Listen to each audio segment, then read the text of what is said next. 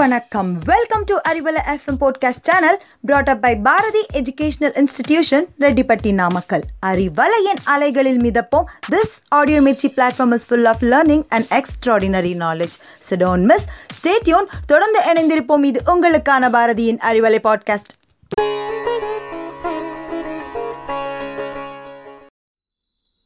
இனிய நண்பர்களுக்கு வணக்கம். திருக்குறள் காட்டும் நன்னெறிகள். இன்று நாற்பத்தி ஒன்பதாம் அதிகாரம் காலம் அறிதல் நான்காவது குரல். ஞாலம் கருதினும் கைகூடும் காலம் கருதி இடத்தான் செய்யின்.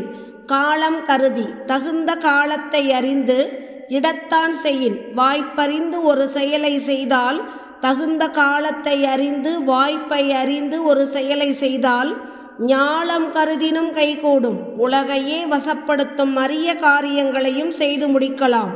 தகுந்த காலத்தை அறிந்து வாய்ப்பை அறிந்து ஒரு செயலை செய்தால் உலகையே வசப்படுத்தும் அரிய காரியங்களையும் செய்து முடிக்கலாம்.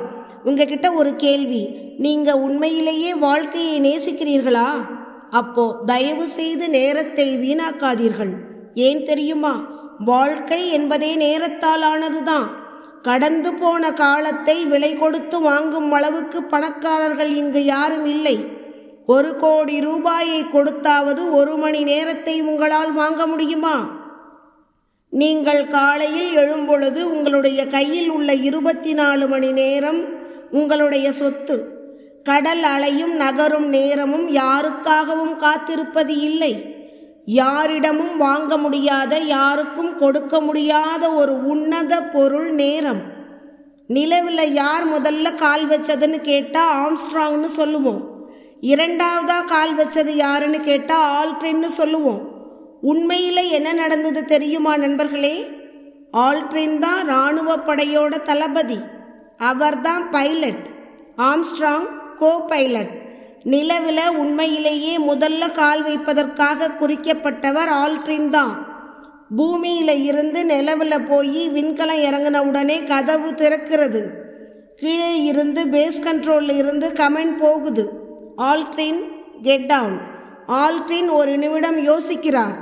கால் வச்சா பறந்துருவோமா? இல்லை உள்ளே போயிடுவோமா சுடுமா? இதெல்லாம் எப்போ யோசிச்சிருக்கணும்? அந்த நேரத்தில் யோசிச்சதுனால ஒரு நிமிடம் தாமதிக்கிறார். கீழே பேஸ் கண்ட்ரோலில் இருக்கவங்க என்னன்னு தெரியலையே இறங்கலைன்னு சொல்லிட்டு மறுபக்கத்தில் அமர்ந்திருக்கிற ஆம்ஸ்ட்ராங் கிட்ட தகவல் போகிறது. ஆம்ஸ்ட்ராங் கெட் டவுன் உடனே யோசிக்காம காலை கீழே வச்சிட்டார்.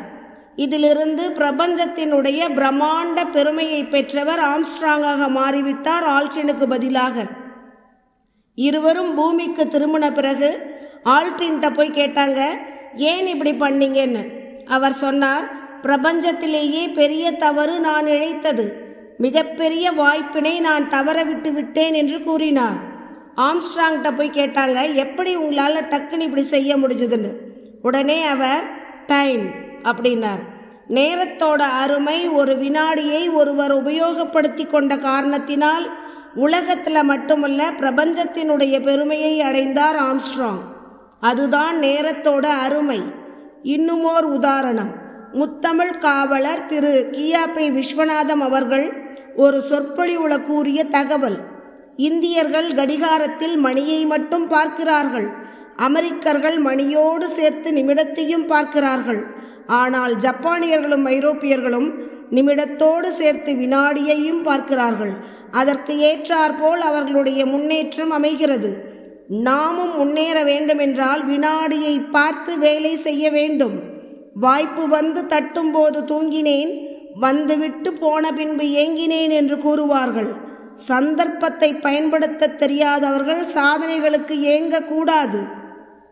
ஞாலம் கருதினும் கைகூடும் காலம் கருதி இடத்தான் செய்யின். நேரத்தினுடைய அருமையை கருதி பொழுது போக்குவதற்காக அல்ல பொழுது ஆக்குவதற்காக. ரெக்ரியேஷன் என்பது கூட ரீக்ரியேஷனாக இருக்க வேண்டும். அப்படிப்பட்டவர்கள் மட்டுமே இந்த உலகத்தில் வெற்றி பெற முடியும். நீங்களும் வெற்றி பெற விரும்பினால் நேர மேலாண்மையை கடைபிடியுங்கள். மணி துளியையும் வீணாக்காதீர்கள். மீண்டும் நல்ல தகவலுடன் உங்களை அறிவலையில் சந்திக்கிறேன். நன்றி.